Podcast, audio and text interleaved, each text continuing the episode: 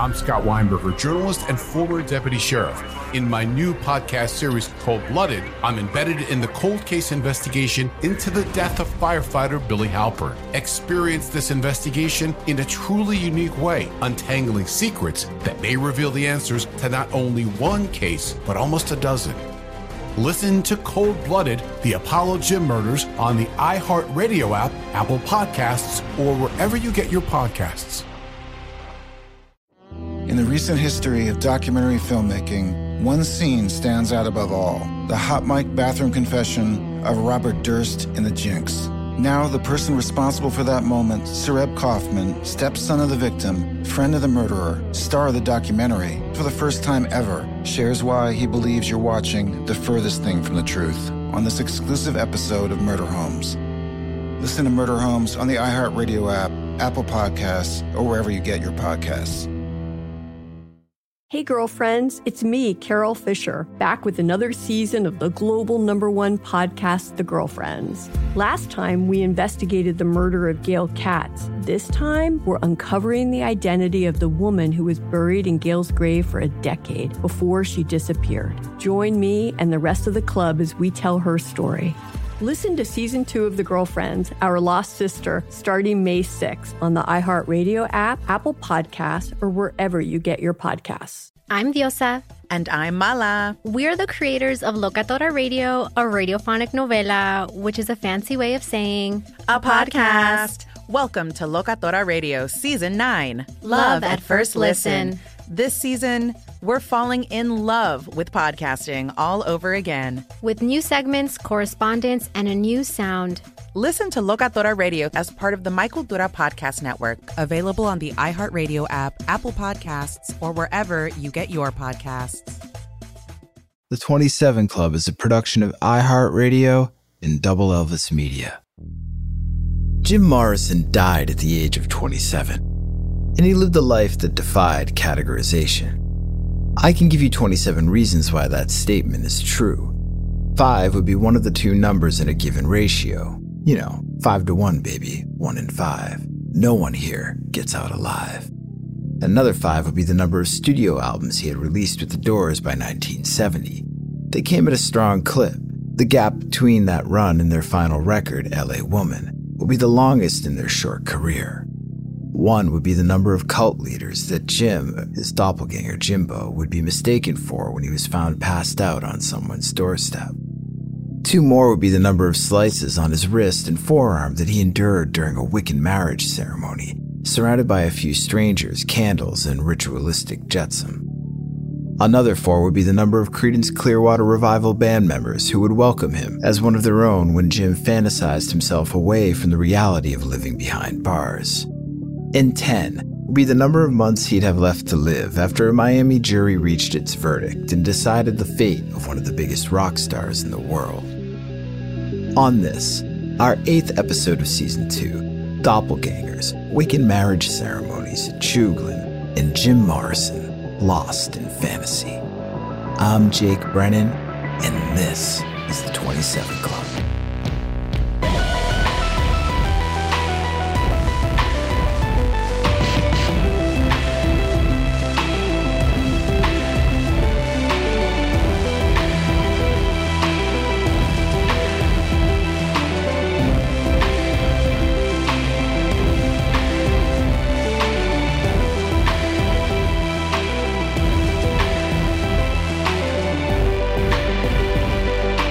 Eleanor Brow had never seen anything like it before.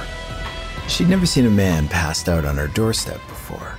In her 68 years on this planet, and all the time spent at her home in West Los Angeles, she'd never walked outside on a warm August morning, the rising sun splintering through the patterns of palm trees to find an unconscious, bearded man blocking her path to her newspaper. Bloody red sun of fantastic LA. The Times was there, on the lowest and final step of her stoop. It was all she wanted that morning the paper and her coffee, a cigarette or two, in silence. She could hear the kitchen radio from inside, talking about street riots in Ireland, talking about traffic in LA. She wanted that newspaper, but it was on the lowest and final step, beyond the man who was curled up, snoring, rank, a derelict, perhaps. some homeless man who had wandered well beyond the reaches of downtown LA. Eleanor stretched out her left leg and jabbed her foot into the sleeping man's side.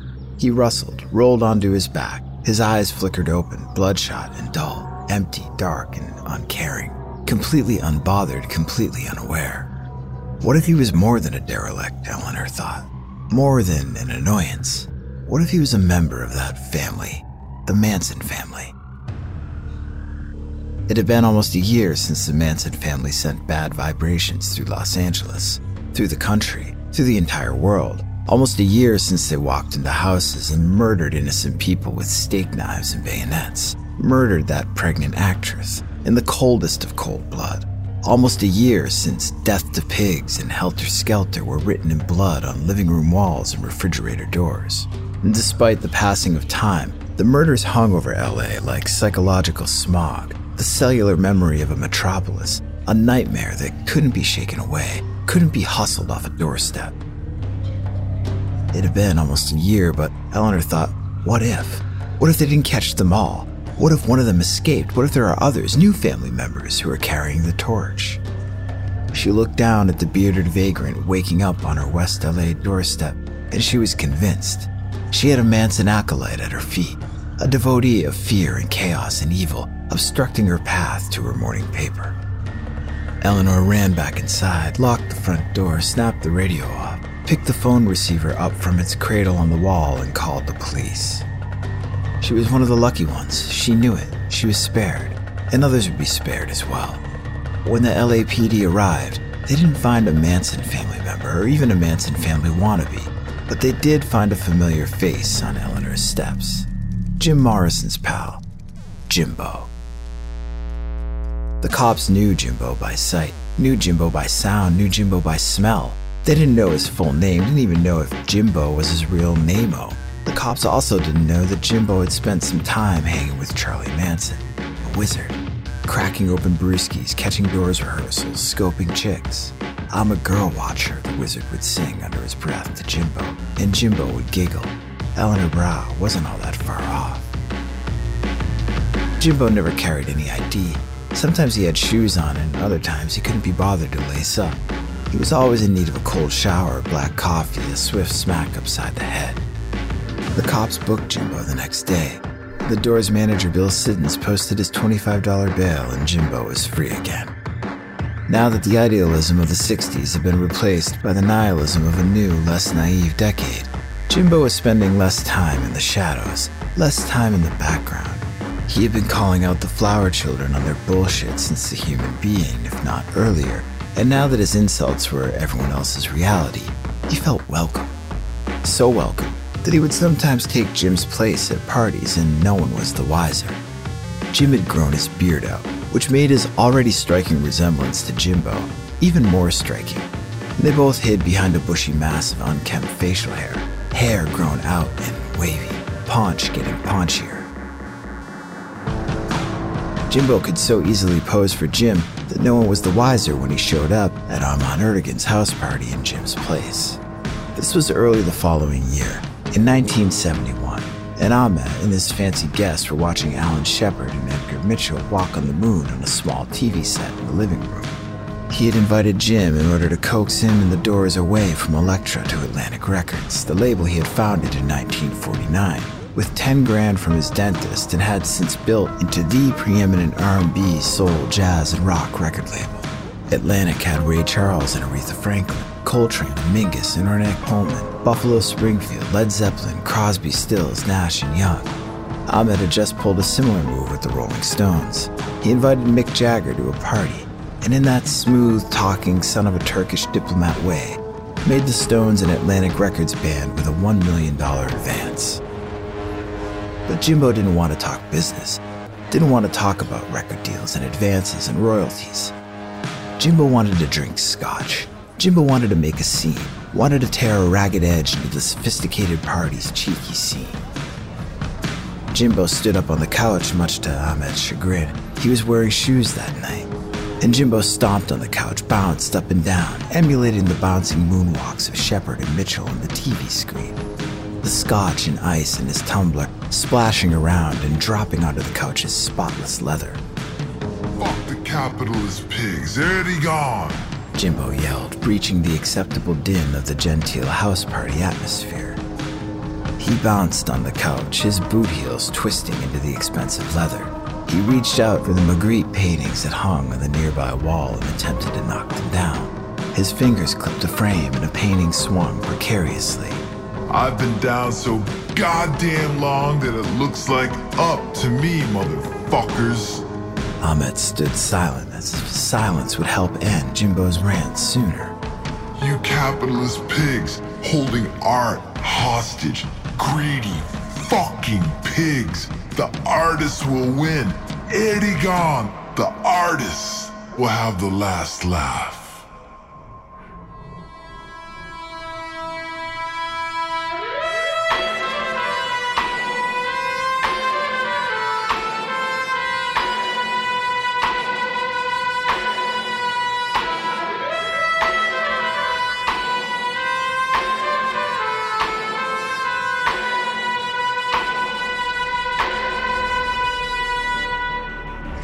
Jim and Pam were fighting again.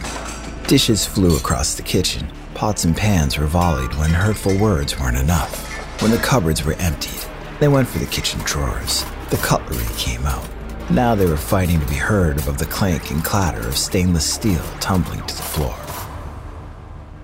Just like the last time they fought, these two hot and cold, on again, off again life partners parted ways in a huff, a tiff, then a huff and neither of them seeing the situation from the other's perspective. When Pam got angry at Jim, she'd call up Jim's limo driver and get the royal rock star girlfriend treatment. The driver would pull the car around, smile, and say hello, open the door for her, shut it once she climbed inside, chauffeur her around LA when she shopped till she dropped. And Jim would go off and find another girl to occupy his time. He knew it bugged the shit out of Pam, as it should, and part of his desire to get some strange was so Pam would bristle. He'd find a groupie, a fan, a friend, a friend of a friend. And the stranger, the better. This time, he wanted to take it even further, and maybe this would be the time he'd leave Pam forever. Maybe he wasn't meant to keep crawling back to her. Life was short, too short to be lived angry and throwing dinnerware around the kitchen. It was this thinking that led to where he was standing now in Patricia Kennealy's New York apartment, where he was sliced on his wrist and forearm and was married in a Wiccan wedding ceremony. Jim had met Patricia, an editor for Jazz and Pop magazine, the previous year when she interviewed him for a feature. She told him she was a witch, and in that moment, she had him. Interest peaked, sights set. From then, the two kept in touch Recently on tour with the Doors, Jim had split his downtime in the city between Pam's hotel room and Patricia's apartment. The plot thickened. Patricia was tight with the high priestess of the coven. Wiccans, not Satanists, mind you. Dirt worshippers, earthers, disciples of the Great Mother, the matriarch of all humanity and all life. The high priestess could bind the two of them for all eternity, a hand fasting ceremony. They wouldn't need to file paperwork at City Hall, wouldn't need to stand in a church surrounded by family members they hadn't seen since grade school. All they needed were candles, the high priestess, and their own blood. They'd slice their wrists, their forearms, they'd let the blood drip into a cup. They'd drink from it, they'd be bound, wed, in the eyes of the earth, the Great Mother. The first thing Jim thought, standing there in Patricia's candlelit apartment, surrounded by oddly shaped rocks and seashells, animal horns, and dried flowers, was that Pam would flip her wig if she were here. Holy fuck, would she lose her shit, he thought. He laughed, and then he looked up into Patricia's eyes. He felt something graze against his arm, and he looked down, blood running from his wrists. The priestess was there to catch it in her spiritual chalice, and the group started an incantation. These are the hands that will work alongside yours as together you build your future. Jim's eyes caught Patricia's again.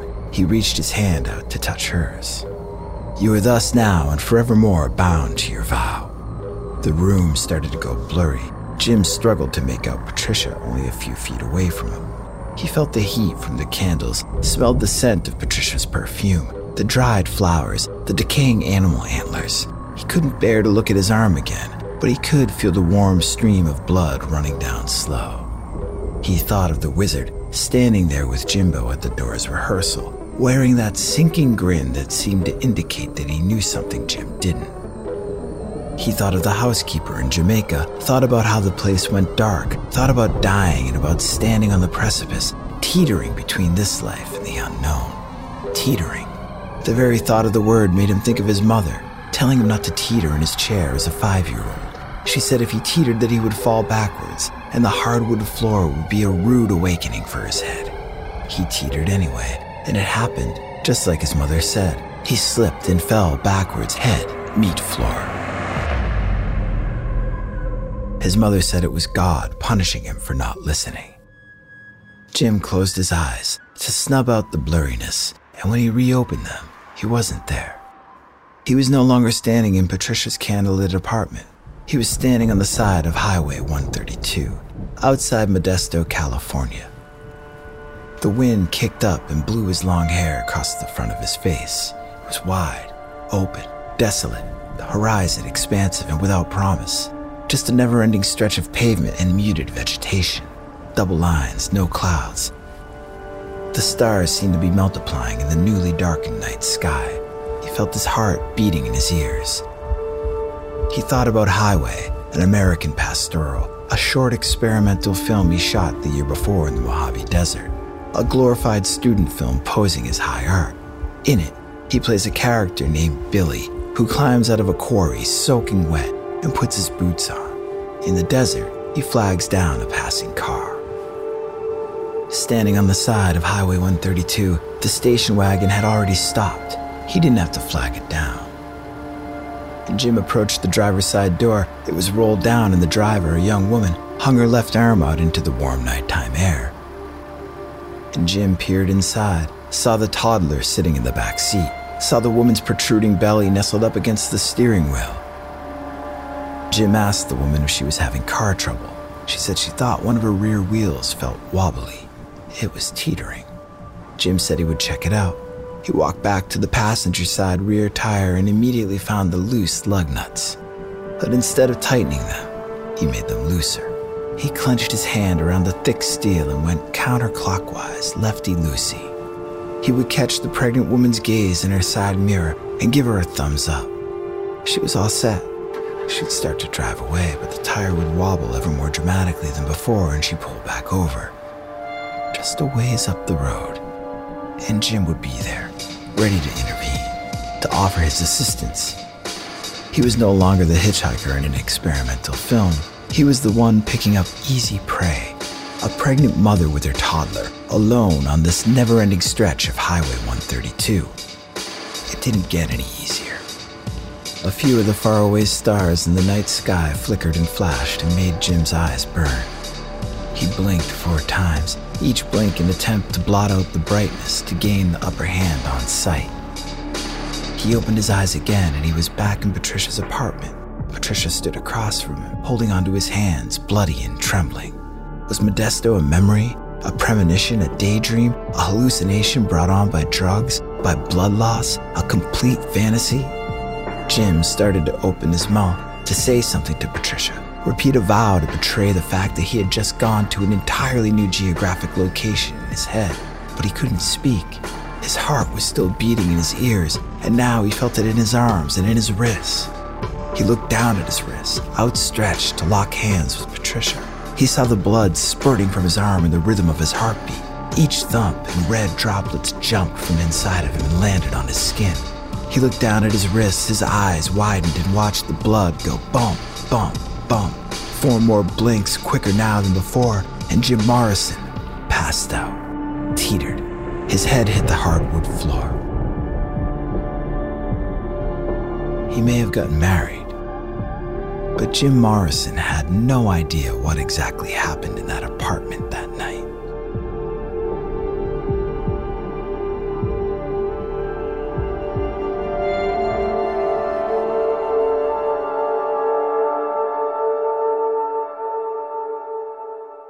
We'll be right back after this word, word, word. I'm Scott Weinberger, journalist and former deputy sheriff. In my new podcast series, Cold Blooded, the Apollo Gym murders, I'm embedded in the cold case investigation into the death of firefighter Billy Halpern. It's just a shame, you know, that they took him from us. Experience this investigation in a truly unique way, knocking on doors, uncovering new evidence, including the DNA of a potential killer. Uh, my name is Danny Smith. I'm a detective uh, with Miramar Police Department. This is Scott Weinberger. We're actually reopening an old case, and your name came up. Untangling secrets that may reveal the answers to not only one murder, but almost a dozen. I Thought they were going to kill me, so I kept my mouth shut and I didn't say anything. All these years, I didn't say anything. Listen to Cold Blooded, the Apollo Gym Murders on the iHeartRadio app, Apple Podcasts, or wherever you get your podcasts. In the recent history of documentary filmmaking, one scene stands out above all the hot mic bathroom confession of Robert Durst in The Jinx. Now, the person responsible for that moment, Sareb Kaufman, stepson of the victim, friend of the murderer, star of the documentary, for the first time ever, shares why he believes you're watching the furthest thing from the truth on this exclusive episode of Murder Homes. Listen to Murder Homes on the iHeartRadio app, Apple Podcasts, or wherever you get your podcasts.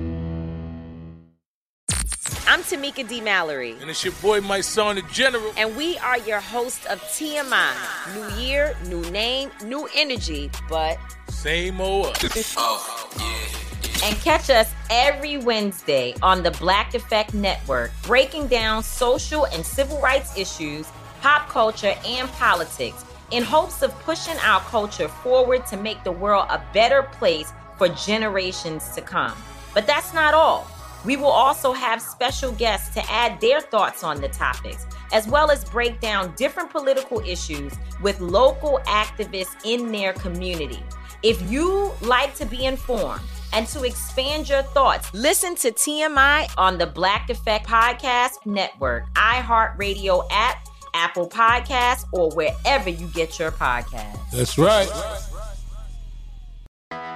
I'm Hannah Storm, and my podcast, NBA DNA with Hannah Storm, digs deep into the history of professional basketball, along with my own as one of the first female sportscasters. Now, let's get you up to speed on what else happened around the NBA today. We talked to all sorts of people I interacted with, from Dr. J to Charles Barkley and recap iconic moments. Yes, he's got it. He here he comes.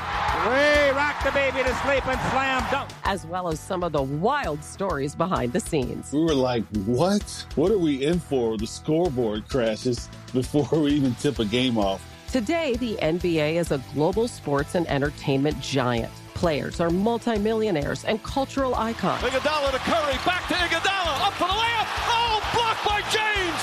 LeBron James. And these stories are about how we got here, both on and off the court. And what's next?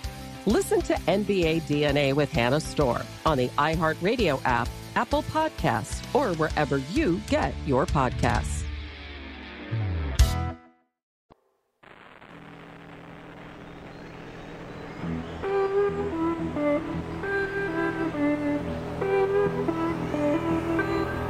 John Fogerty called the corner pocket. He pulled the pool cue back slowly and then, suddenly, thrust it forward. The solid red ball sunk into the corner pocket, just as John Fogerty said it would. He threw out a subtle celebratory fist bump. Nothing too flashy, nothing condescending, just a simple acknowledgement of a sweet shot.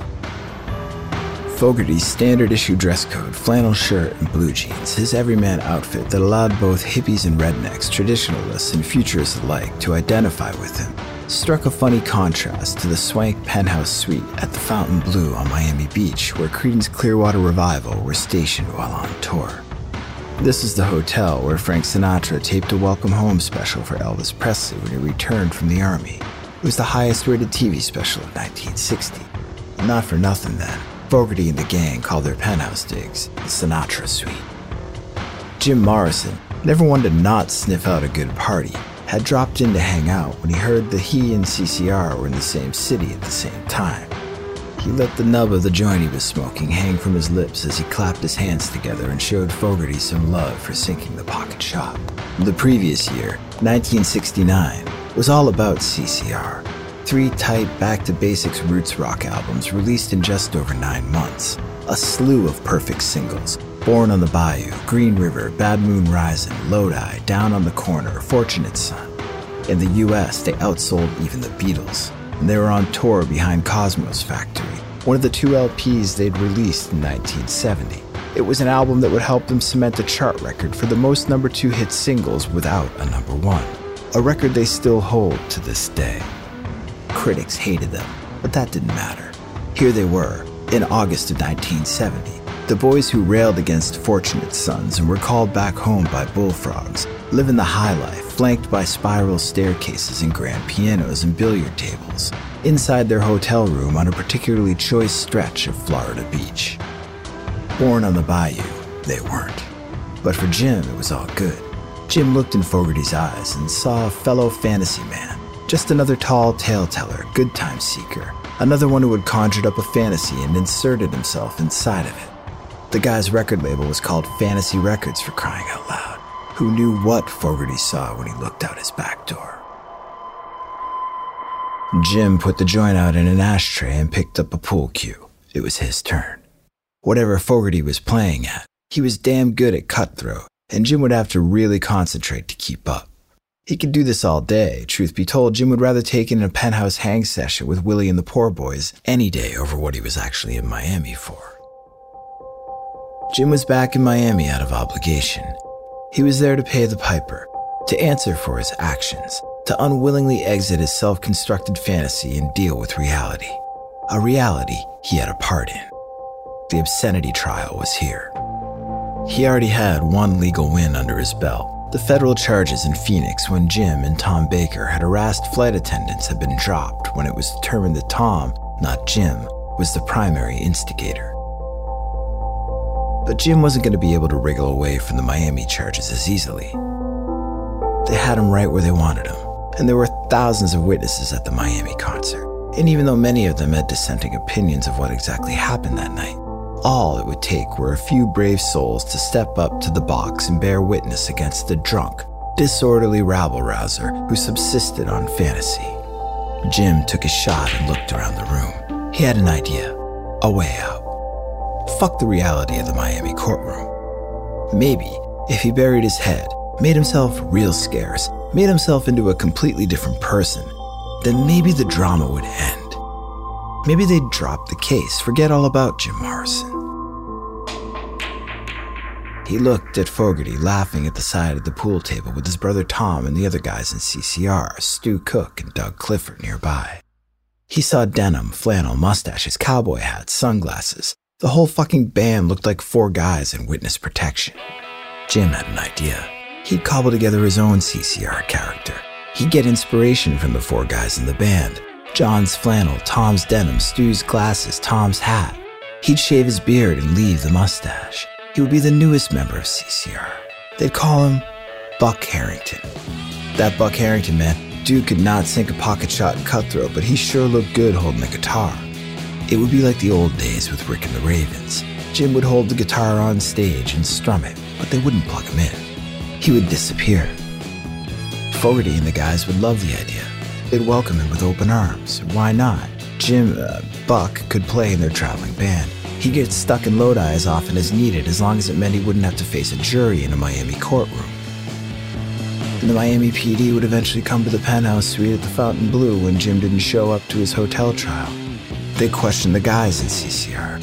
They'd say that they heard that one of the last places Jim Morrison had been seen was with them, shooting shitty pool. Was Jim Morrison as shitty at shooting pool as they said he was? The guys would all nervously laugh and say, yeah, for sure, dude couldn't sink a simple pocket shot to save his life. But they'd stop laughing, perhaps a little too quickly, and say that Jim had only hung out for a few hours and then was on his way. The cops would walk up to Buck last. They'd look him up and down, focus in on his curious mustache, his glasses, his hat. Don't we know you from somewhere? They'd ask him. They'd tap their pens against their pocket notebooks like they were running through a portfolio of faces and names in their heads, trying to place this Buck Harrington guy. Buck would just shake his head, shrug his shoulders. No idea, officers, he'd respond. I've never had a run in with the law in my life. And the cops would eventually leave, And as soon as the penthouse suite door slammed shut, the guys in CCR would all look at each other and bust out laughing. Soon the national media would get hold of the story of Jim Morrison's disappearance, and it would be on the nightly news, front page news. The guys in the doors would be distraught, but they'd get over it. Honestly, they always found Jim to be more of a liability than not, so this would likely be a blessing in disguise. The charges in Miami would be dropped after a while because there was no longer a Jim Morrison to face them. He would disappear. He would beat reality. He closed his eyes. It would be easy. He opened his eyes and CCR were gone. He was no longer standing slouched next to a pool table in the penthouse suite at the Fontainebleau. He was sitting in a Miami courtroom where fate was about to balance out his good luck in Phoenix with some very bad news. He'd been in and out of this courtroom for over a month. The jury was shown photos of Jim giving Robbie's guitar head on stage in Miami, photos of his hands down his pants, photos of his belt unbuckled. Jim reclined back in his seat, scanned the room with his eyes, and slipped back into CCR fantasy. Over a month, eventually the jury deliberated. The jury came back. The jury had reached their verdict. The gavel came down, that wood on wood crack of old school authority, the sound of the man of an out of touch generation, of a stifled bunch of conservatives who got off on harshing everyone's mellow. It echoed through the courtroom and snapped Jim out of a daydream.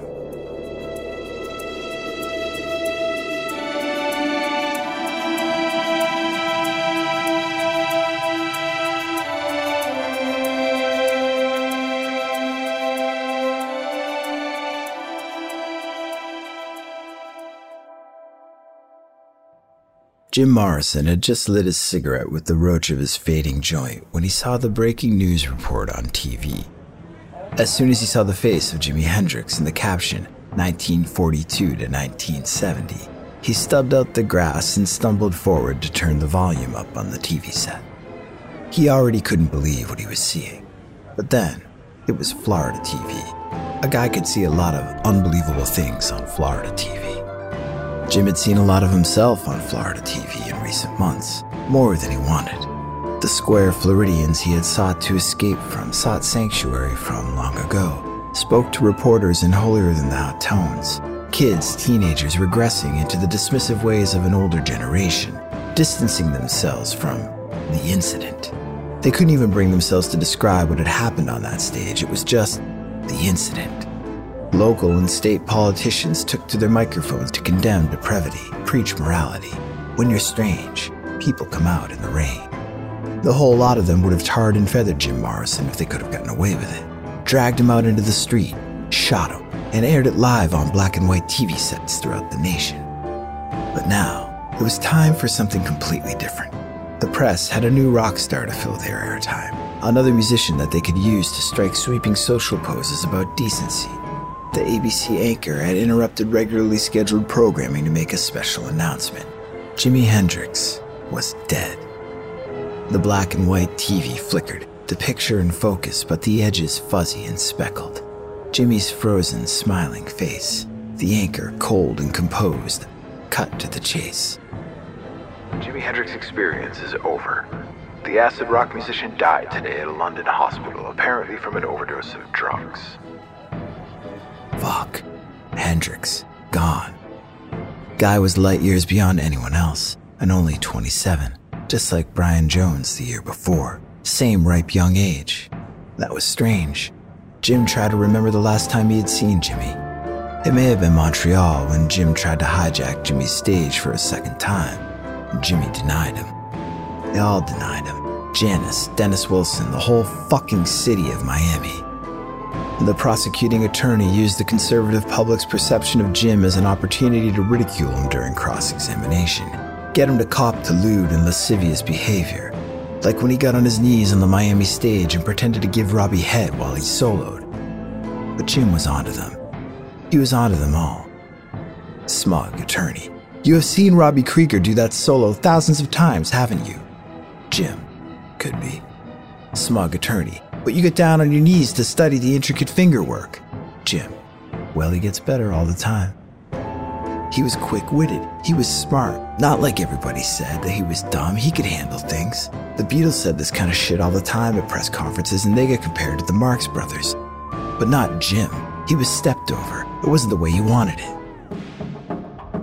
When 21 year old photographer David Levine took the stand to talk about the underexposed photos he captured the night of the Miami show, the prosecuting attorney didn't think they were enough to work with. And he wasn't wrong. Levine had photos of Jim with his hands down his pants, and photos of Jim holding the lamb in his arms and laughing, but there was no smoking gunshot.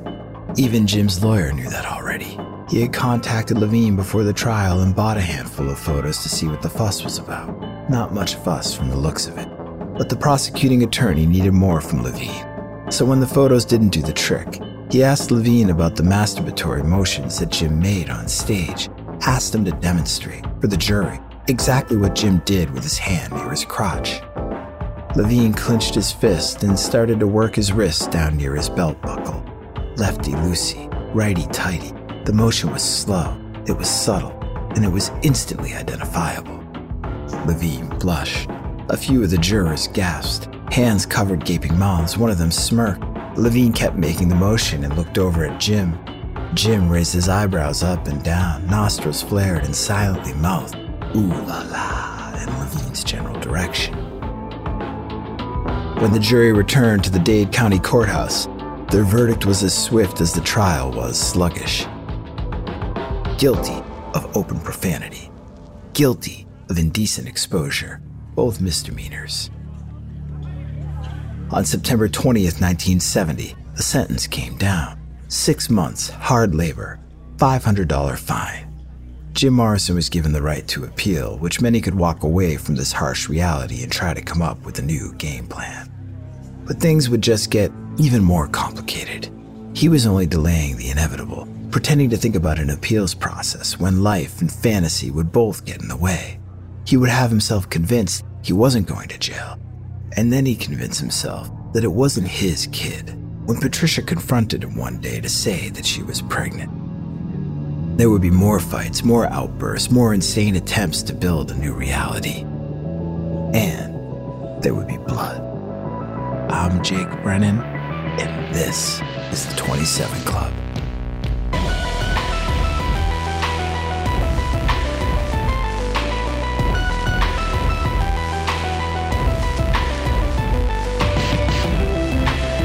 All right, the 27 Club is scored and co written by myself, Jake Brennan. Zeth Lundy is the lead writer and editor on the show. Matt Bowden mixes the show. Additional music and score elements by Ryan Spraker and Henry Lunetta.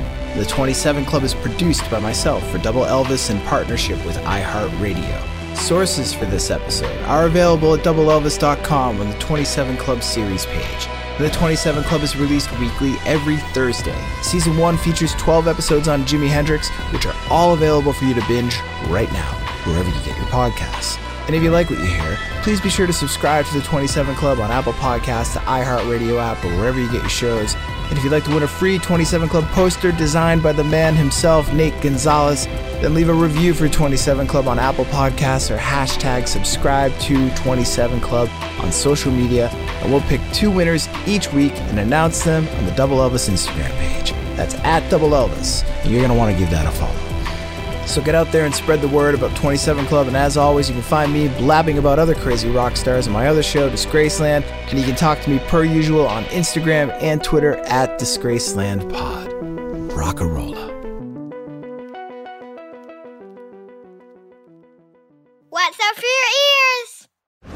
Scott Weinberger, journalist and former deputy sheriff. In my new podcast series called Blooded, I'm embedded in the cold case investigation into the death of firefighter Billy Halpern. Experience this investigation in a truly unique way, untangling secrets that may reveal the answers to not only one case, but almost a dozen. Listen to Cold Blooded, the Apollo Gym Murders on the iHeartRadio app, Apple Podcasts, or wherever you get your podcasts. In the recent history of documentary filmmaking, one scene stands out above all the hot mic bathroom confession of Robert Durst in The Jinx. Now, the person responsible for that moment, Sareb Kaufman, stepson of the victim, friend of the murderer, star of the documentary, for the first time ever, shares why he believes you're watching the furthest thing from the truth on this exclusive episode of Murder Homes. Listen to Murder Homes on the iHeartRadio app, Apple Podcasts, or wherever you get your podcasts. Hey, girlfriends, it's me, Carole Fisher, back with another season of the global number one podcast, The Girlfriends. Last time, we investigated the murder of Gail Katz. This time, we're uncovering the identity of the woman who was buried in Gail's grave for a decade before she disappeared. Join me and the rest of the club as we tell her story. Listen to season two of The Girlfriends, Our Lost Sister, starting May 6th on the iHeartRadio app, Apple Podcasts, or wherever you get your podcasts. I'm Diosa. And I'm Mala. We're the creators of Locatora Radio, a radiophonic novela, which is a fancy way of saying a podcast. Welcome to Locatora Radio Season 9 Love, Love at First listen. listen. This season, we're falling in love with podcasting all over again. With new segments, correspondence, and a new sound. Listen to Locatora Radio as part of the My Cultura Podcast Network, available on the iHeartRadio app, Apple Podcasts, or wherever you get your podcasts.